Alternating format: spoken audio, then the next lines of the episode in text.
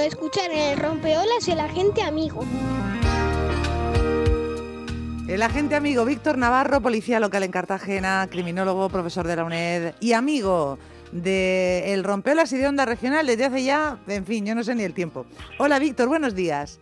Pues muchísimo tiempo, no sé si, bueno, pues, en ese aniversario de, del 30 aniversario no llegamos. No, no, pero, pero casi, casi. Casi, casi.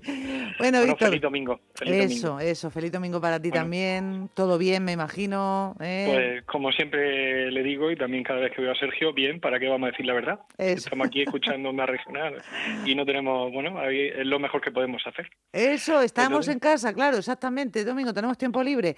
Eh, no podemos salir porque estamos como estamos. Pues nada, ponga usted la radio que le acompaña y puedes hacer mil cosas al mismo tiempo. lo bueno de la radio fait. Siempre he dicho que el año pasado seguramente eh, nos poníamos a pensar, a ver si llega un fin de semana de no quitarnos el pijama y no salir de casa. Ya cada vez pensamos menos eso, pero bueno, hay que, hay que ser responsable y quedarse en casa. Efectivamente, efectivamente. Sabes que hoy precisamente, Víctor, se cumple un año de que se detectara el mm. primer caso en, en España. ¿eh? Mm. Es tremendo, como un año ya, Víctor. Bueno, yo a mí me gusta quedarme también con cifras o con efemérides positivas, porque al final, bueno, este, al final esta pandemia tendrá que acabar en algún momento. Hay que esto es cosa de todos. Hemos pasado un año en algo que bueno que escuchábamos en China, luego llegó a Italia y que bueno en definitiva pues eh, es responsabilidad de todos.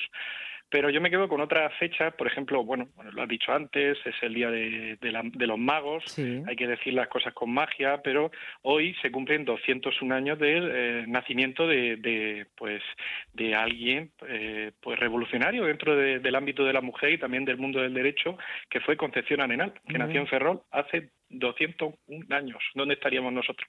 Fíjate. y también hoy día, pues, de celebración para la comunidad salesiana, el día de San Juan Bosco.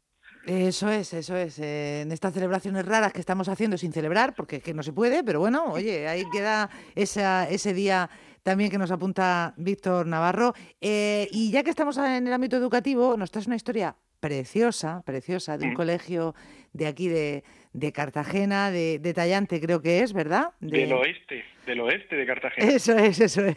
El oeste nunca mejor dicho, porque cuéntanos qué es esto del robo al Banco Peñas Blancas. A ver, Víctor, eh, cuéntanos, ¿por qué lo traes? Bueno, pues eh, ya lo puse la PQOPI el pasado martes y bueno, al final eh, lo he comentado más de una vez las ondas, también a través de las líneas de la opinión y es vital pues esa genialidad, ese ingenio y sobre todo pues bueno, pues también la celebración reciente de, en Santo Tomás de Aquino.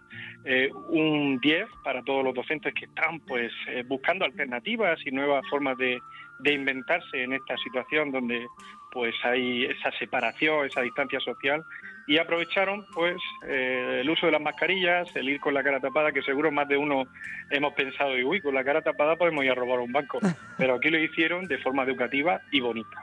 Qué bien, qué bien. Y nos has eh, buscado el testimonio incluso de, uno de los organizadores, ¿no?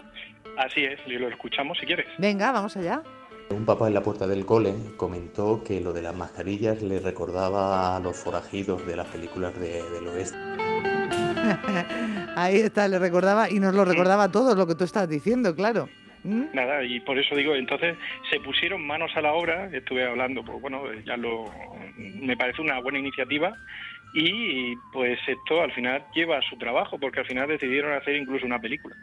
Fíjate, venga.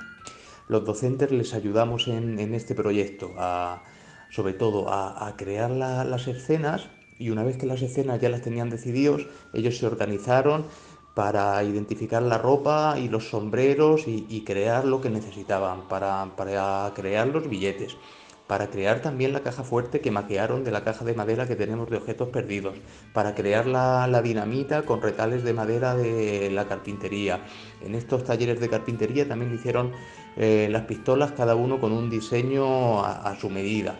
También decidieron el número de, cámaras que se necesitaban para las escenas, hasta que llegó el, gran día, el día de, la grabación, tardamos una mañana, una mañana entera para hacer cinco minutos de, de película muchos nervios, eh, muchas repeticiones de, escenas, pero tengo que deciros también que nos lo pasamos muy bien y que nos reímos nos reímos muchísimo. Qué buena idea.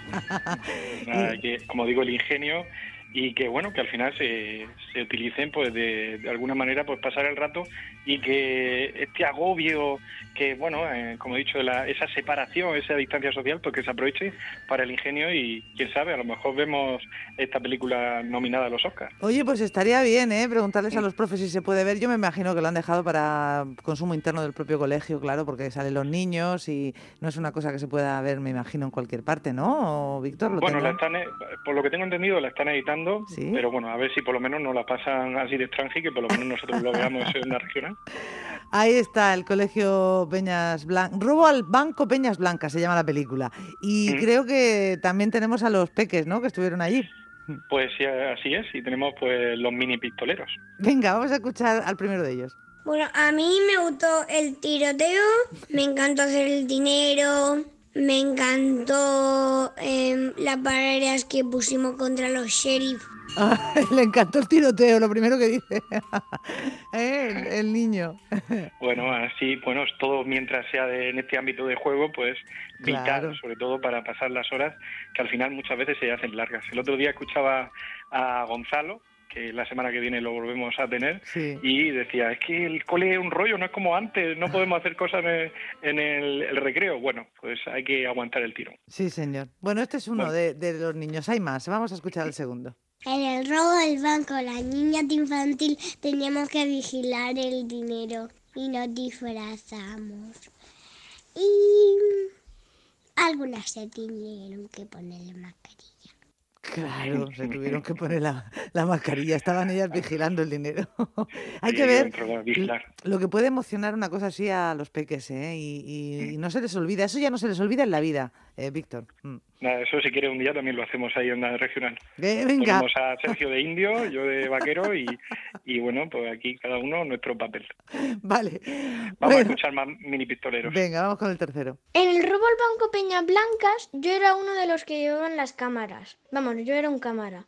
En la preparación mis amigos y yo cortamos papeles de colores para que fueran los billetes. Mi parte favorita fue la del petardo. Cogimos un petardo le pusimos dos varas al lado y cinta aislante roja mm, para sujetarlos para que pareciera dinamita. Después eh, una, fuimos a dejarlo al lado de la caja fuerte que trajeron otros bandidos. Eh, un adulto lo encendió, salimos todos corriendo y explotó. Luego, luego volvimos. Yo grabé mientras ellos abrían la caja fuerte, cogían el dinero y se iban. Ahí está. aquí tenemos. Especialista, este de, efectos especiales, ¿eh?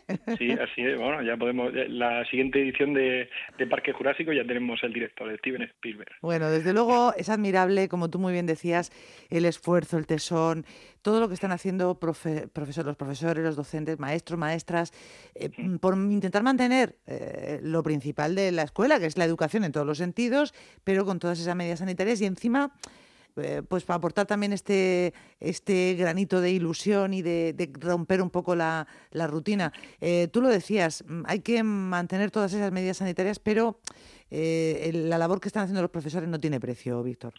Así es, y bueno, también aprovecho y recuerdo el correo electrónico el agente amigo gmail.com por si hay algún centro, algún profesor, algún maestro, algún padre que tenga alguna iniciativa, pues que me deje un correo electrónico y me ponga en contacto con, con él y damos difusión aquí en el Rompeolas. Ahí está, el agente amigo arroba gmail.com, es así de mm. facilito, ¿eh? El agente sencillo Y, sencillo y para toda la familia. Y lo contamos, que nos encanta aquí hablar de los mm. colegios. No pasa lo mismo, eh, no es la misma situación. Eh, si cruzamos el charco, nos traes nada menos que testimonios desde desde Estados Unidos, pero nada menos que desde Ohio. Que ya me contarás tú a mí cómo has conseguido esto, porque esto es una maravilla. Bueno, pues eh, al final, bueno, primero agradecer a, Francis, que es una persona que he conocido bueno, esto que tiene las redes sociales y me ha, me ha facilitado pues eh, el poder tener testimonios. Y vamos a hablar de un tema que, bueno, hemos hablado del tema de las armas, de los pistoleros en plan pues, de juego, pero no es un juego en Estados Unidos. Y al norte de, Estados Unidos está siendo un problema. Ya lo puse en un artículo en el, en el periódico que colaboro, El Sol de Ohio, donde pues padres se están reuniendo y se están concentrando para pues eh, ya no prohibir el uso de armas, sino también aquellos maestros, aquellos docentes que quieran utilizar armas, que aquí es impensable, que tengan una preparación pues eh, de un determinado número de horas y que no la tengan así porque sí. Aquí sería, como digo, impensable de que un maestro, imagínate, que llevara un arma para protegerse. Es tremendo, es tremendo. Em, la verdad que cada vez que salta alguna noticia de algún acto violento en un colegio, en un centro educativo en Estados Unidos, se te ponen los pelos de punta y dices, claro, si es que si todo el mundo tiene acceso a las armas, pues en fin, eh, tú has conseguido testimonios de mm. Personal docente en el terreno. Así es. ¿Eh? Eh, vamos a escuchar el primero de ellos, si te parece, Víctor. yo soy Matt Blair de Ohio. Yo enseño en un colegio aquí al sur de la ciudad Dayton. Estoy 100% en contra de la idea de dar armas a los maestros eh, por dos razones. Primero, un estudiante puede quitar la arma de un profesor. Eh, hay estudiantes muchos más grandes que los profesores y, claro que, si algo pasa mal, ellos pueden agarrar esas, esas pistolas o lo que sea. Y segundo, es malo porque los profesores no están entrenados para portar armas. Está, lo dice muy claro, ¿eh? Este docente, se lo explica muy bien. Ojo, que, que, la petición que hacen los padres de, alumnos de allí no es que los profesores no tengan armas, sino que tengan preparación para llevar armas. Es curioso, pues porque al final en Estados Unidos el concepto de las armas y la posesión eh, no tiene nada que ver con España y con Europa. Entonces lo que buscan es esa, esa pues, preparación. Sí que es cierto que también hay docentes que están en contra y lo que buscan es eh, enseñar. Mm, está claro, está claro. Lo, ha explicado muy bien, muy clarito este docente. Tenemos otro testimonio más de, otra profesora, creo que es en este caso, ¿verdad, Víctor? Así es, y bueno, habla más de la seguridad y mm. de otras alternativas. Vamos a escucharlo. Si Buenas, mi nombre es Rocío Ruiz. Yo trabajo como intérprete y ayudante en las aulas de inglés como segunda lengua en un colegio de Ohio. Eh, personalmente estoy en contra del uso de armas en las escuelas por parte de los maestros. Creo que es una mala idea creo que los fondos federales y los impuestos de las personas no se deben de usar para comprar armas o para pagar entrenamientos. Si, si hay los recursos, se deberían de usar para mejorar eh, la seguridad en las entradas de las escuelas, en las puertas, tal vez que haya algún tipo de escaneo eh, que impida el ingreso de armas en las aulas. Em, también se podría mejorar el apoyo psicológico a los estudiantes ¿cuánta libertad se le daría a los maestros? Porque entonces cualquier maestro podría dispararle a un estudiante y decir que fue en defensa propia. O, por el contrario, si en realidad dispara en defensa propia, podría ser acusado de asesinato. Yo creo que es, es, un tema bastante complicado que... Es muy complicado, sí. La verdad que es muy complicado, Víctor, pero vamos... Mm, eh, si es que la cultura de las armas está tan implantada en Estados Unidos, es que lo recoge en su, su carta fundacional, ¿no? así es.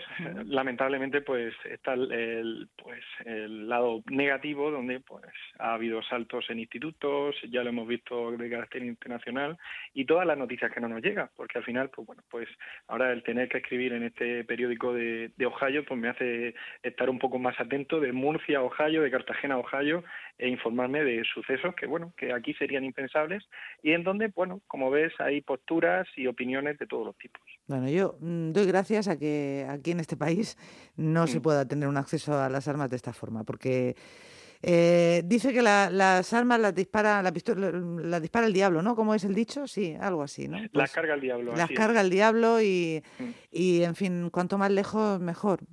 hay que intentar solucionar los problemas por otra vía. Y, eh, Solo a manera de juego, como los del claro, Blanca, y recordando pues hazañas del antiguo oeste y bueno, pues eh, buscando siempre ese lado positivo a la imaginación, pero también persiguiendo la seguridad. Eso es. Bueno, pues nos despedimos. ¿Cómo nos vamos a despedir? Eh, bueno, pues con una canción de oeste, pues la muerte no tiene un precio, pero en este caso sí tiene un precio. Escuchar Onda Regional. Ole, Víctor Navarro, agente amigo, qué bonito. ¿eh? Gracias por todos estos testimonios, qué, qué chulo ha quedado de verdad. La sección siempre lo hace, siempre lo hace Víctor Navarro. Eh, te lo agradecemos muchísimo y, cuídate mucho, cuidaos mucho los amigos de la policía local en toda la región y, y, en este caso, bueno, en Cartagena, a la que tú perteneces. Gracias, Víctor. Nada, feliz domingo. Un abrazo, adiós.